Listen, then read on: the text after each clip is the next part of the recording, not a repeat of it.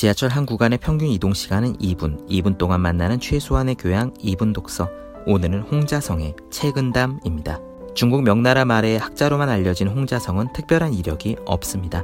이미 권력이 부패하고 나라 국고는 바닥나서 명의 기운이 쇠할 무렵 홍자성은 사람이 어떻게 살아야 하는가라는 문제에 천착했고 그 답을 짤막한 어록들을 모아놓은 듯한 이책 최근담으로 남겼습니다.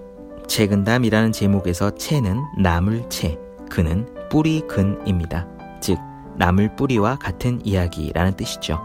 이 제목은 중국 송나라 왕신민이 남긴 말에서 따온 것으로 알려져 있습니다. 사람이 항상 나물 뿌리를 씹을 수 있다면 세상 모든 일을 다 이룰 수 있다. 나물 뿌리의 맛이 어떻습니까? 별 맛이 없죠. 씁쓸하고 담담합니다. 만약 사람이 술과 고기의 기름진 맛을 멀리할 수 있고 늘 나물 뿌리와 같은 맛에도 만족하면서 뜻한 바를 위해 정진할 수 있다면 원하는 바를 이루지 못할 이유가 없다는 뜻이 책은담이라는 책 제목에 담겨져 있습니다. 책은담에는 유교, 불교, 도교의 사상이 고루 녹아 있습니다. 짧은 어록처럼 생긴 구절이 전편 222조, 후편 135조로 총 357개조. 이 책은 모두 4개의 파트로 되어 있습니다. 첫 번째는 자연의 섭리.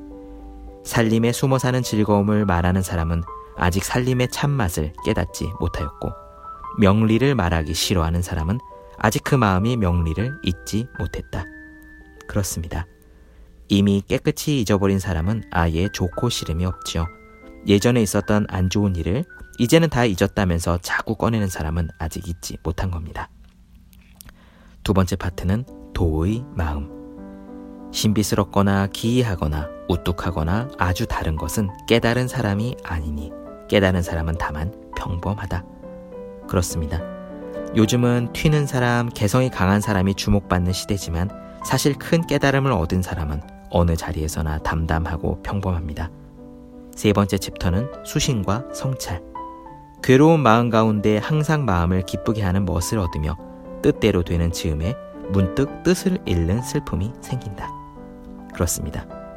기쁨, 기쁨, 기쁨이 이어져야 참 기쁨이 아닙니다. 괴로운 중에도 기쁠 수 있어야 제대로 기쁨을 구할 줄 아는 사람입니다. 마지막 네 번째 챕터는 세상 사는 법도. 일이 막히고 세력이 줄어든 사람은 마땅히 그 첫 마음을 돌보아야 하며 공을 이루고 일이 잘 풀리는 사람은 마땅히 그 마지막 길을 미리 살펴야 한다. 그렇습니다. 잘 나가다 보면 사람이 초심을 잃기 쉽습니다. 달이 차면 기울어진다는 사실을 알아야 험한 세상에서 끝까지 자신을 지킬 수 있습니다.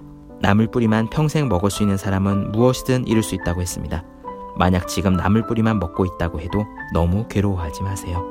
뜻을 이루기 위해서는 원래 그래야 한다 생각하고 달게 받아들이기 바랍니다. 만약 뜻이 잘 이루어지지 않거든 무엇을 먹고 무엇을 즐기는지 살펴보십시오. 인생을 잘 사는 비결은 담담한 나무 뿌리에서 즐거움을 찾는 데 있습니다.